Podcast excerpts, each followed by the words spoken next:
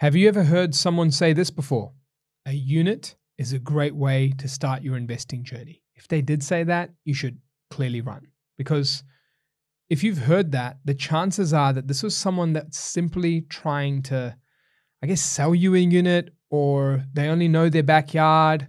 Uh, or maybe this is just what they thought, where everything's so expensive, that's so cheap, and maybe this should catch up, right? And maybe they're people that perhaps are limited with what they can sell. And because of the geographic areas they focus on, they might say, well, why not also do units? I have more options to sell. It's pretty sad. And I'm going to show you the data as to why you should not be buying a unit as an investor and why personally I will never ever buy one. And look, all those great examples people show you, I'm going to show you why even they are subpar at best.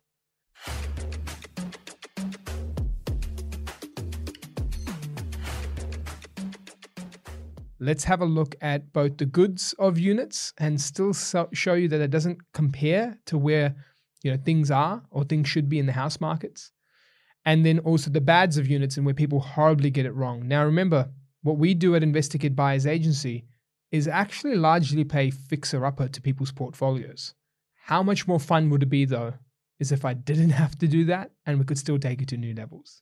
That would be where things change. And i think right now you're going to get real deep dive data and content both on those great suburbs that everyone says units are good and on on those areas where units have clearly not been good to show you why they're still just not as good choices as houses almost anywhere in Australia. So let's dig in and we're going to go into the units firstly across the nation that have just been straight out poor performers. So we're going to start off with some long term comparisons, okay? And the straight out comparisons there you could do is look at just houses and units. And I'm going to go through a few regions. So looking at Sydney, 20 year price growth in Sydney from 2003 to 2023, 173.5% increase in houses. For units, 108.9%. That's 70% almost left on the table. Do you really want to do that? Like just for simply choosing an asset type that wasn't a superior asset type. You're leaving that much on the table. So I think the first thing is just to recognize that that's a 20 year shift. That's not a couple of years of bad performance and maybe this catches up over time because it's cheap, it's affordable. Surely it's got to go.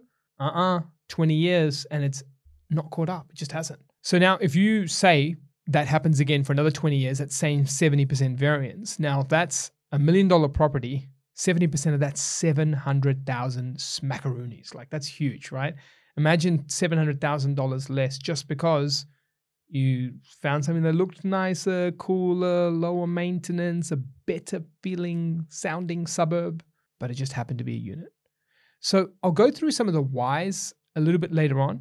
And I encourage you to stay towards the end of this podcast so you can actually you really see some of the whys of why these units don't do well, even in the so called areas that people say, wait, surely a unit's got to go well there. And I'm going to actually disclose some of those areas where they have gone well at some level, but not as well as a house could have, and, and the why, more importantly.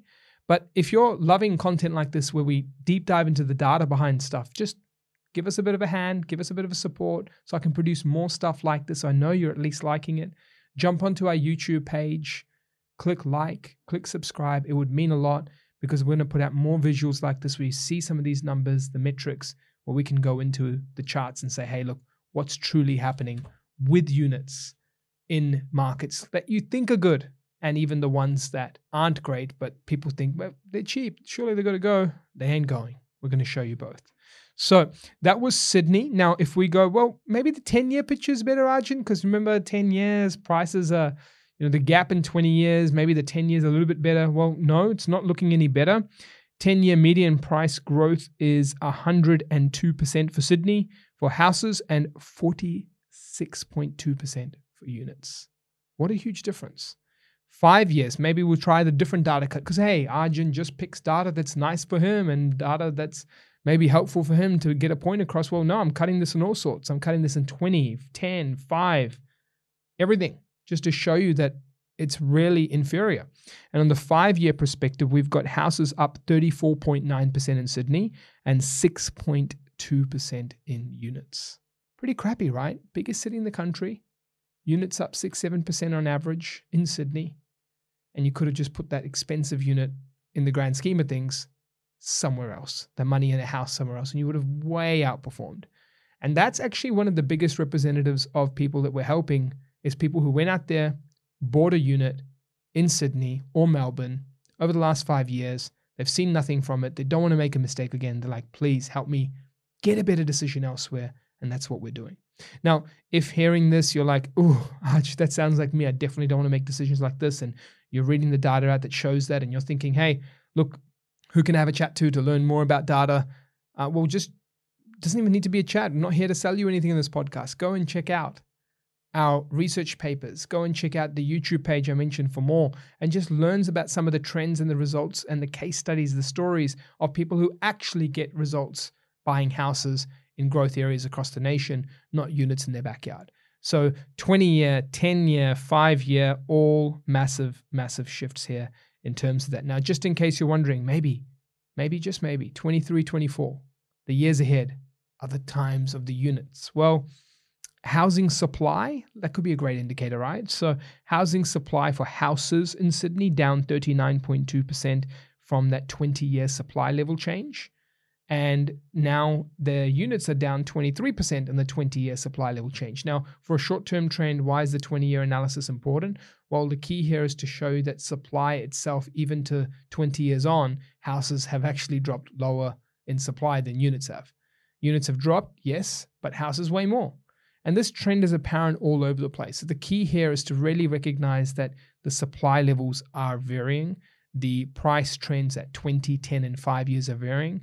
And Sydney is a great example to start off that journey with. Okay, so long term growth comparisons. It'd be rude of me just to stick with one city. Why not throw out a bit more? Well, we'll go to the markets of regional New South Wales, and then we'll also touch on maybe Brisbane, just go across the country a little bit. So, regional New South Wales, we're sticking on the high uh, 20 year periods. So, we're going 183.1% for 20 year growth for unit for houses in rest of New South Wales versus 149.6 in units. Now, what was interesting was the 10 year part was quite similar in regional New South Wales 97.2 for houses, 96.4 for units. So that 10 year split for that period, and the five year split for that period. So it was a long term part where the separation was clear, and the 10 and five years, not as much. Look, you could put that down to maybe the other parts of New South Wales not having the same zoning or supply areas where the supply shifts are different, but more on that later on.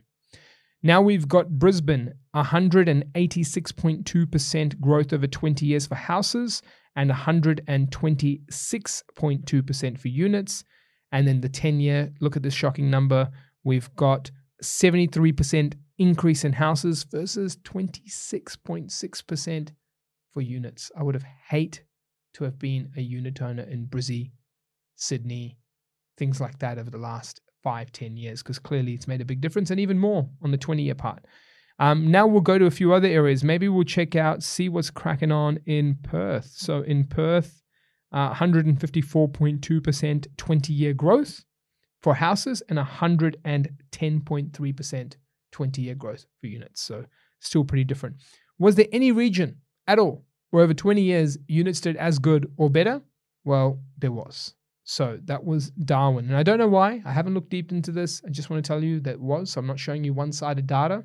In Darwin, there was a 178% 20 year growth for houses and 198% for 20 year growth in units. That is pretty cool, huh? So units outperformed Darwin units, outperformed Sydney side units.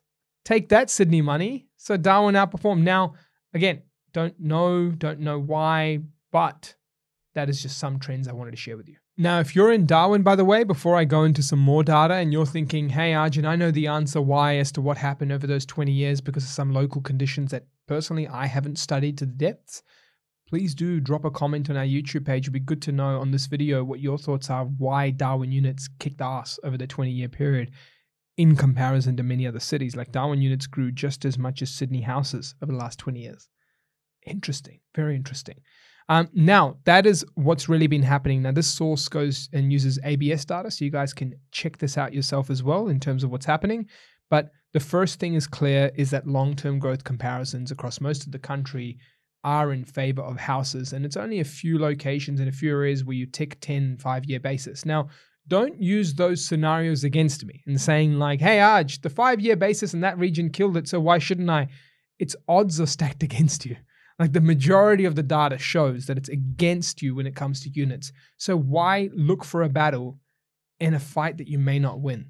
Right? Could you imagine like you being way smaller than a bigger fighting opponent, you go, no, no, no, I just want to pick a fight with every single big person out. Like it's that kind of, you might win some because you're super skilled, but eventually someone's going to be 260 pounds, 100 and something kilos, whatever measurements you want, six foot six, and they just overpower you, overtower you. Like that's what you're doing with this unit decision. You might be that one market that you saw, or maybe you might say, my claim to flame, fame, flame is blue chip units, but it's a battle you're trying to fight, trying to win where the odds are against you. So those aren't odds I want to bet on.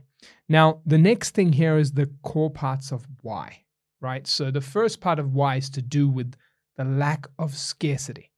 Now, building approvals in isolation do not change the game. It's building approvals in isolation that have no limit. That's the game changer. And remember, with building approvals with no limit, because you can keep flying up in the sky, just when you think the houses are done, you can pummel them down and do way more. The list never stops. So as a result, you can just keep going.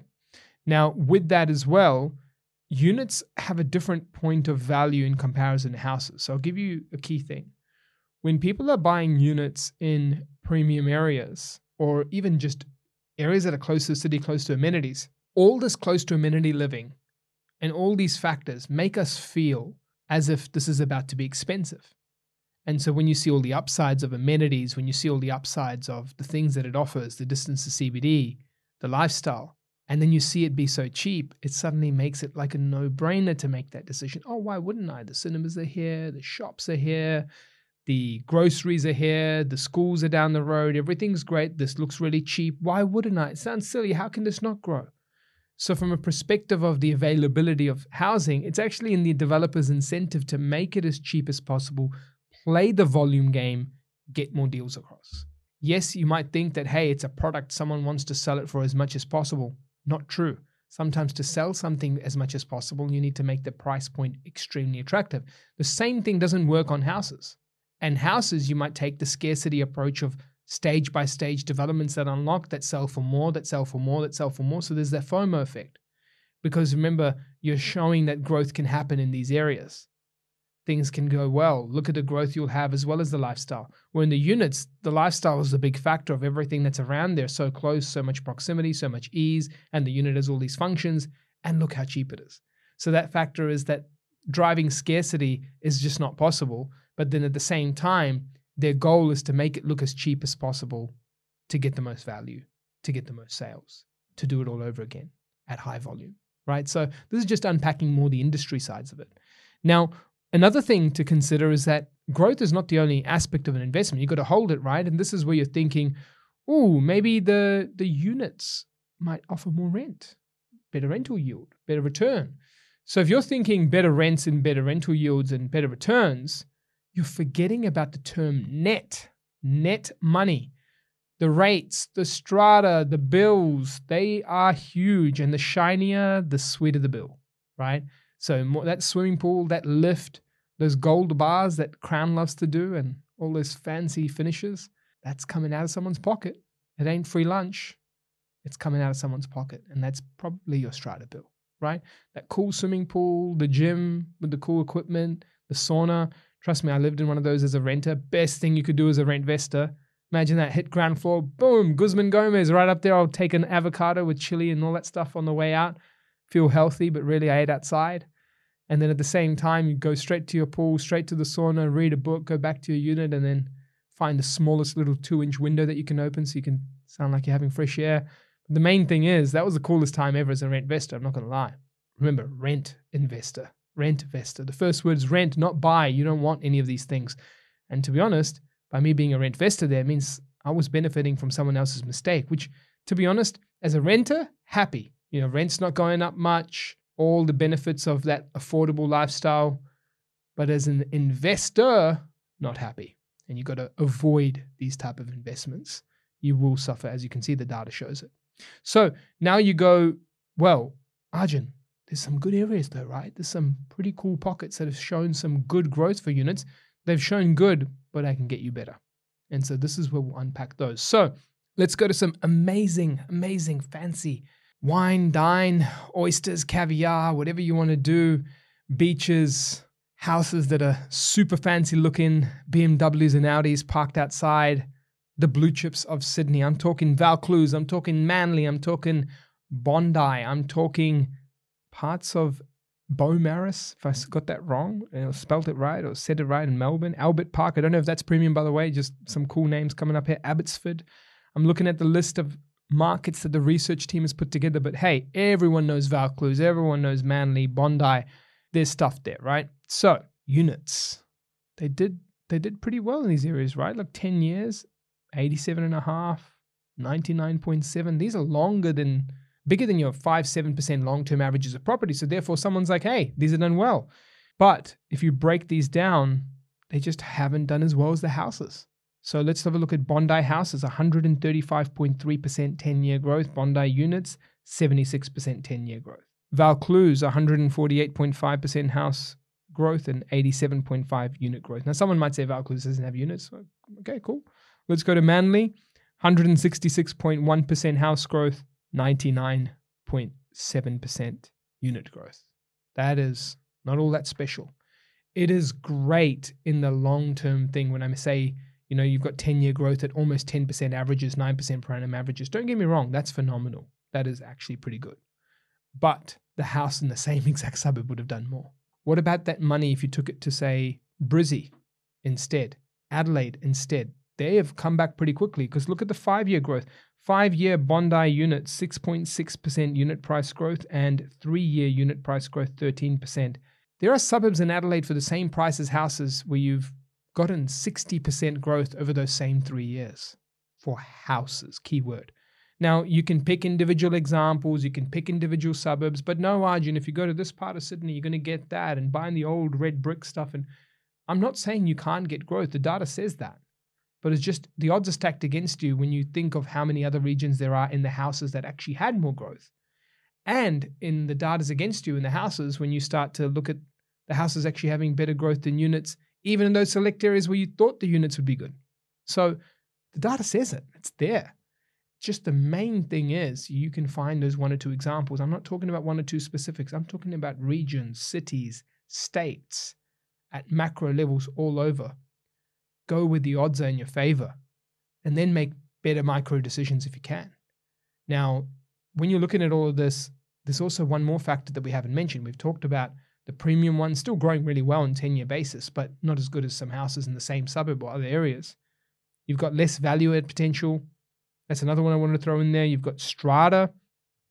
Lack of scarcity is the big impactor and the long term growth examples. Now, the last thing I want to leave you with is rents. We talked about the high yields and how they get offset in the net part, but what about the net growth or the actual growth of rents? Do they grow any better? Because maybe, hey, people are now renting more units. Well, I had a look at houses and units, and I found some interesting things. So if you're still hanging on the Bondi, Vaucluse, and Manly, that sort of stuff, um, they weren't too far apart. I think the rent trends grow pretty well in some parts of the rental market, especially here in Sydney in these specific examples. So we've got Bondi rents up more for units, 41.7%, and houses up 33.6%. So the unit rents were a bit better in Bondi. And look, there might be the dynamics of the more renter population. So the renter population is putting that up, and then the house population is therefore more owner occupiers. So as a result, there hasn't been a very active house rental market in Bondi. That could be the case, but that can go on. Uh, Manly up 33.9 for unit rents over 10 years, houses up a little bit more. So you see some varying things, but rent units weren't wacky when you compare them to the house counterparts in many areas. Um, in some parts, the oversupply was real on the rent stuff and the vacancy rates were high. But overall, it's really the growth here we're talking about, the net rents. And of course, all the building defects. Haven't even stuck myself into that equation. What happens when that happens? At least for the house, you've got your typical insurance, whereas in the unit stuff, the builders are going bust, the, they're not showing up, the warranties are dead, people are approving stuff that shouldn't have been approved. So it's pretty scary times. I know people who've had great locations gone units again, underperformance already. And we're helping this couple try and buy other houses, but then they are stuck in the scaling of it because just as they try to sell the unit, the building issues are coming up from the reports and they're seeing things impact the sale of their campaign or impact the campaign for their sale. So it's clear that the units are just inferior when it comes to even good growth suburbs that do well. You can find other houses better or houses in the same suburb better. You can look at units in isolation and look at them from the lack of scarcity, the lack of long term growth, the strata, the net rent, and the less value add in some units. Overall, I want you to think bigger. I want you to challenge yourself. I want you to get broader with your horizon and find markets where you can fit your budget instead of forcing a unit into the area you like and know and trust well, because the data says otherwise. Well, if you liked analysis like this, where we go into units, go into houses, different cities across the country, visualizing charts like this, speaking about them if you're on the road, I hope you then can see where we're headed with this type of analysis and more content like this for you. But if you want more content like this, all I ask is one small favor. It's to please subscribe to our YouTube channel. We're really trying to build it up so we can give you more and more content like this. It's Investorkit, I N V E S T O R K I T. Yes, I know my ABCs, and that is over there for you to subscribe to. Check it out.